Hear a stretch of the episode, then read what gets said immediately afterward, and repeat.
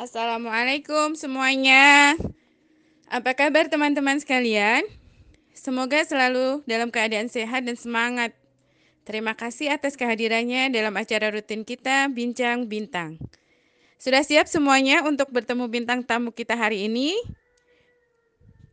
Yakin sudah siap? Kita tes ya. Kalau saya bilang salam mahasiswa, teman-teman jawab semangat. Salam mahasiswa. Terima kasih. Semangatnya luar biasa. Aplaus untuk teman-teman semuanya. Tema yang kita ambil hari ini adalah pentingnya public speaking untuk seorang aktivis. Hari ini kita telah kedatangan bintang tamu yang tak lain dan tak bukan adalah seorang mantan aktivis juga, Beliau dulu pernah aktif di BEM kampusnya, pernah aktif di kerohanian, organisasi ekstra kami, pernah aktif di himpunan mahasiswa pasca sarjana, pernah aktif juga di remaja masjid. Beliau adalah anggota ikatan alumni Kesmas dan sekarang beliau sedang aktif di komunitas ibu profesional. Beliau juga pernah menjadi seorang pembicara dan moderator di berbagai kegiatan, khususnya keorganisasian dan keilmuan. Beliau pernah juga mempresentasikan, maaf, mempresentasikan hasil penelitian di pertemuan-pertemuan nasional. Beliau adalah Teteh Atni, dia dia Atni, maaf, dia Atni Fauzia yang lahir pada di Jakarta tanggal 9 Maret 1991. Sekarang berdomisili di Mustika Asri, Blok E78 Lengkong, Bojong Soang, Kabupaten Bandung. Riwayat pendidikan, beliau mengambil S1 di Universitas Jenderal Sudirman, melanjutkan mengambil magister jurusan epidemiologi, maaf, di Universitas Indonesia Kemudian pengalaman pekerjaan, beliau pernah menjadi quality and risk control di rumah sakit Hermina Tangerang, kemudian menjadi dosen di Setikes Wijaya Husada Bogor. Tadi sudah disampaikannya kalau riwayat, maaf, belibet ini, uh, riwayat pendidikan beliau. Walaupun bergerak di bidang kesehatan, tapi beliau tetap bisa aktif di berbagai organisasi kampus, baik organisasi dalam kampus maupun di organisasi di luar kampus. Insya Allah itu sedikit tentang teh dia. Untuk menyingkat waktu, kami persilahkan waktu dan tempat untuk teh dia Adni Fauzia. Allah yang lebih meriah lagi untuk teteh dia. Silahkan. Oke, terima kasih Teh Yuni atas waktu dan kesempatannya. Bismillahirrahmanirrahim. Assalamualaikum warahmatullahi wabarakatuh. Ya, selamat pagi para teman-teman aktivis kampus, mahasiswa Universitas Bandung Selatan ya. Waduh, kalau saya lihat nih muka-mukanya memang benar-benar aktivis gitu ya Teh ya, Teh Yuni ya. Teh Yuni juga kayaknya mahasiswa sini ya.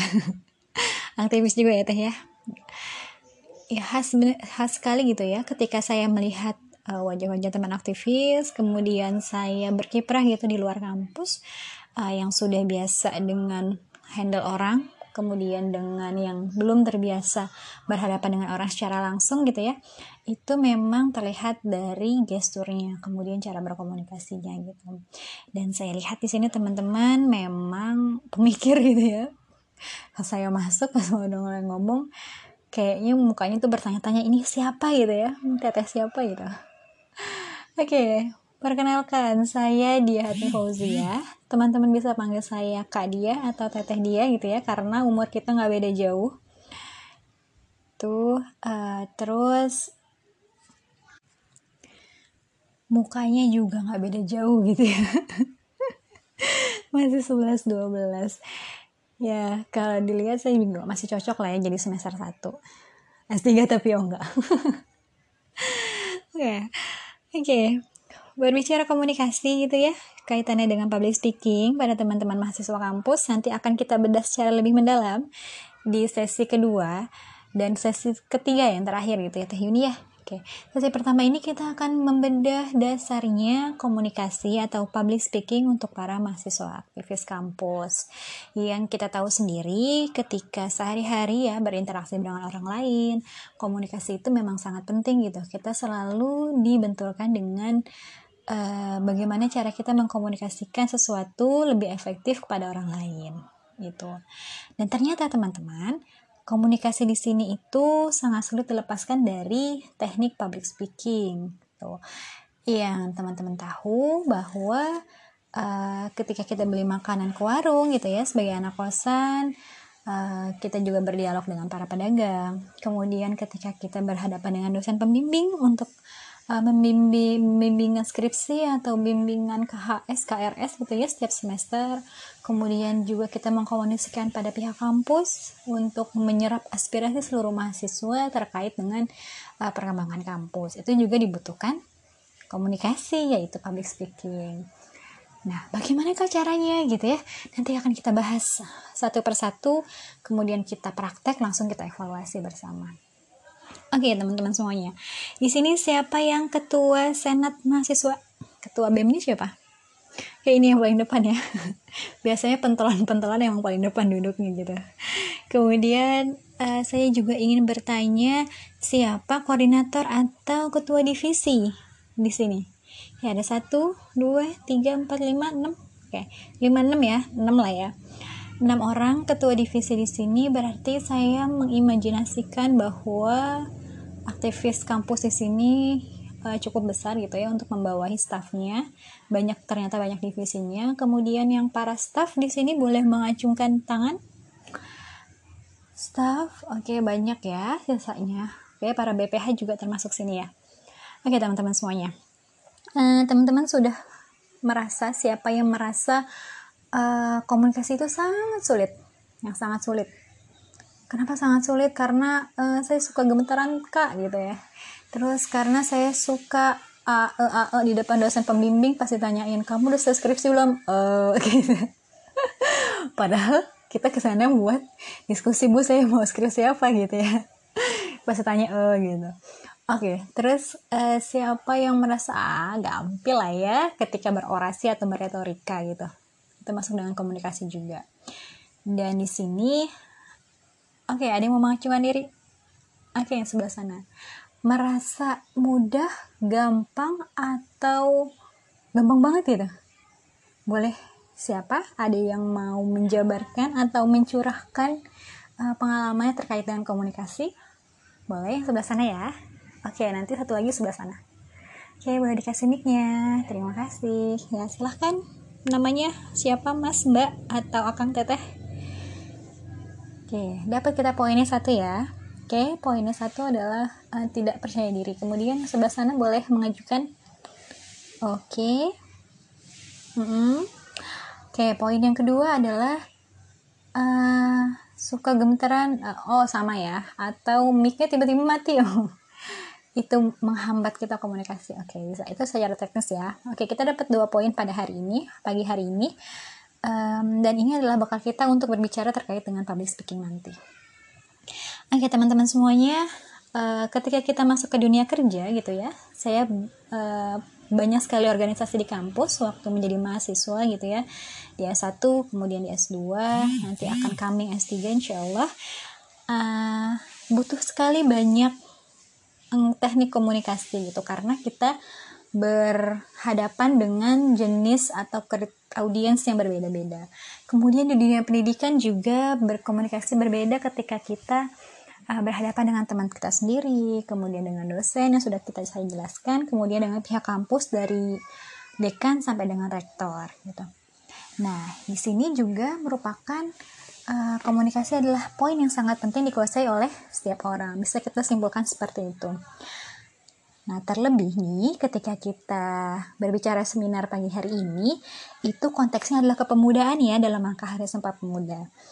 Uh, tentu saja pemuda yang berkualitas tentu harus memiliki kualitas komunikasi yang baik.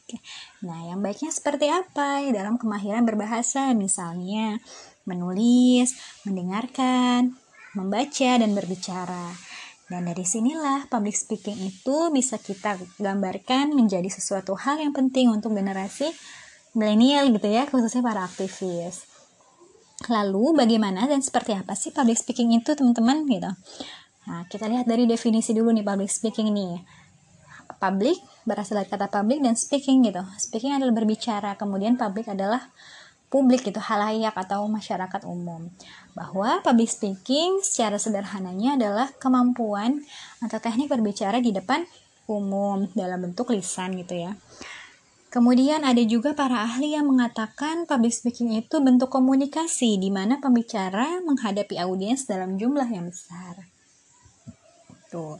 Di lain pihak, uh, ada juga uh, ahli mengatakan bahwa public speaking adalah seni berpidato di depan publik gitu ya. Kalau seni kan ada banyak macamnya ya. Kemudian kita berdasarkan dengan tujuannya juga bisa macam-macam. Dan yang terakhir, public speaking adalah berbicara kepada kelompok tertentu atau secara personal dengan tujuan tujuannya mempengaruhi, mengajak, mendidik hingga sampai bisa mengubah opini kemudian memberikan penjelasan terkait dengan sesuatu hal yang penting dan urgent, memberikan informasi kepada kelompok tertentu. Nah, sedangkan aktivis di sini nih seperti apa sih gitu kan? Kalau yang pagi-pagi saya lihat ya aktivis di sini, para audiens di sini nih, Teman-teman adalah orang yang aktif dalam organisasi atau lembaga tertentu yang sudah dikenal dan yang paling menonjol di antara mahasiswa lainnya gitu. Ya nggak? Iya, coba contohnya gimana? Ketika misalnya ada dari kampus lain atau dari fakultas lain ke tempatnya teman-teman. Eh, uh, sih teh dia gitu ya? Gimana sih teh dia? Saya mau ketemu dengan teh dia di mana ya orangnya ya? Gitu. Terus teman-teman kampus tuh langsung bilang, oh teh dia yang ketua senat itu ya? Oh di sana lagi kuliah atau lagi di perpustakaan lagi baca buku gitu ya. Ya pencitraannya baik sekali gitu. Teman-teman semua sudah pada tahu teh dia seperti apa. Kemudian ada juga yang nanya uh, teh dia teh dia itu ketua bem senat ya.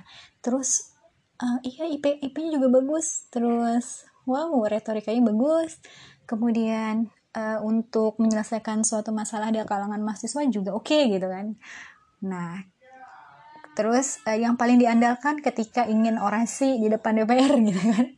Di dalam uh, konteksnya pembawa aspirasi kepada pemangku kebijakan gitu dan ketika teman-teman kampus butuh wah siapa nih mau orasi wah tadi aja gitu kan. Wah siapa nih yang mau ngomong sama dekan kalau uangnya tuh kemahalan wah tadi aja gitu kan. Wah itu men salah satu fungsi dari public speaking gitu kan. E, membuat personal branding kita di hadapan masyarakat atau di hadapan teman-teman mahasiswa lainnya. Gitu. Makanya ini pentingnya kenapa sih kita harus benar-benar uh, mempelajari public speaking ini untuk para aktivis mahasiswa Kayak yang kalau kita lihat ya pada studi kasus gitu ya, uh, justru ada juga di lain di lain kesempatan uh, banyak aktivis yang benar-benar berkoar-koar gitu ya, menggebu-gebu menyampaikan aspirasinya kepada mahasiswa. Ke, eh ya kemudian memberikan aspirasinya juga dari mahasiswa ke diangkut ke pihak dekan, fakultas, ataupun ke pihak rektorat gitu lah. Bahkan ke pemangku kebijakan di pemerintah. Namun, namun dalam satu situasi tertentu, teman-teman mahasiswa tuh ya gitu aja selewat aja. Oh, yang lagi ngomong dia nih, si X gitu kan. Oh, yang lagi ngomong misalnya satu sisi eh dia nih oh dia minta udah tahu lah ngomongnya apa aja gitu kan dia itu lagi itu lagi gitu loh gitu jadi atau ada kalimat yang bahkan kalimat butuh penekanan tertentu dan itu sangat penting untuk disampaikan malah tidak tergambarkan dengan baik gitu. Karena mungkin kekurang pedean kita dalam menyampaikan sesuatu. Atau mungkin intonasinya yang kurang. Atau sebab-sebab tertentu lainnya. Gitu. Nah ini adalah kita berbicara apa sih hubungannya public speaking dengan para aktivis kampus? Gitu. Maka kita bisa simpulkan bahwa sering kali aktivis kampus ketika berbicara itu tidak pede kemudian bahasanya tidak matching gitu ya. Berhadapan audiens dengan mahasiswa kemudian audiensnya pihak kampus itu tuh uh, tidak ada perubahan gitu sama saja. Kemudian critical critical thinking itu juga berkurang gitu. Pas kita audiensi dengan pihak kampus atau dengan kebijakan pemerintah pasti tanyain lo memang kenapa? Terus kalau ini seperti apa? Terus menurut teman-teman gimana win-win solutionnya nah terus kalau seperti teman-teman seperti itu kita harus melakukan apa nih sebagai pemerintah kebijakan pemerintah? Dan itu responnya uh, kita justru malah merasa terintimidasi gitu kan ya? Karena merasa kurang berpikir lebih dalam terkait dengan komunikasi ini. Bagaimana secara kita mengomunikasikannya lebih dalam? Nah itu juga harus difikirkan uh, poin-poin apa saja yang harus uh, disampaikan kepada audiens tertentu kemudian uh, kita juga melihat public speaking ini penting uh, hubungannya dengan uh, kondisi aktivis itu sendiri gitu fungsinya adalah sebagai ambasador gitu ya uh, sebagai ikon dari sebuah organisasi yang sudah saya disebutkan tadi. Bahkan ketika dijelaskan uh, eh nanti kampus Kesmas ya teman-teman semua di sini kampus Kesmas nanti mewakili loh di Hari Kesehatan Nasional. Nah, terus uh, ketika disebutkan kampus Kesmas, maka yang tercatat adalah BEM Kesmas. Kemudian BEM Kesmasnya siapa aja? Oh, pasti bagian humas, kemudian bagian internal. Terus per personalnya siapa aja? Mereka sudah bisa nebak, gitu kan. Bahwa bagian humasnya teh dia, bagian internalnya teh Atni gitu kan. Semua sudah bisa ditebak gitu. Kemudian juga bisa dipakai untuk memperbaiki hubungan dan menyelesaikan masalah tidak bisa kita pungkiri bahwa dalam berorganisasi ini pun tidak lepas dari sebuah masalah bahkan banyak masalah gitu. Dari masalah personal antar uh, divisi atau antar personal orangnya antar staff gitu kan. Bisa juga masalah antara antasan dan bawahan koordinator dengan staff atau ketua bem bahkan dengan staff-staffnya. Seperti itu. Atau kita bisa menjadi solusi bagi mahasiswa-mahasiswa yang memiliki masalah misalnya ada divisi pengaduan mahasiswa terus kurang apa namanya tidak merasa adil untuk dikasih nilai atau kesulitan biaya itu bisa diadukan kepada kita. Nah, bagaimana cara kita untuk meng, menampung aspirasi kemudian memberikan aspirasi tersebut menyampaikannya kepada pihak kampus. Itu juga membutuhkan teknik-teknik tertentu. Oke, sampai sini dulu Teh Yuni. Saya tidak bisa berpanjang lebar. Ini sesi pertama kita tutupkan sampai sini untuk materinya. Nanti bisa kita tanya jawab ya Teh Yuni ya, langsung saja tanya jawab. Habis itu kita lanjut ke sesi kedua. Oke teman-teman, bagi yang mau bertanya silahkan akan dipandu oleh moderator. Saya kembalikan. Terima kasih. Luar biasa apa yang telah disampaikan Teh Atni ya teman-teman. Banyak sekali ilmu yang bisa kita ambil, kita praktekkan. Bagaimana kita bisa berkomunikasi dengan semua jajaran yang ada di universitas, bahkan di setiap levelnya. Triknya bagaimana ini gitu. Tentunya teman-teman sudah memiliki banyak pertanyaan untuk disampaikan kepada Teteh Atni dalam sesi pertama ini saya buka tiga pertanyaan dulu untuk teman-teman. Silahkan yang mau bertanya silahkan angkat tangan. Saya sebutkan namanya, baru bertanya. Siapkan pertanyaan masing-masing ya teman-teman. Insya Allah kita gunakan waktu ini sebaik-baiknya mumpung kita bertemu dengan bintang tamu yang luar biasa hari ini. Silahkan teman-teman yang bertanya angkat tangan.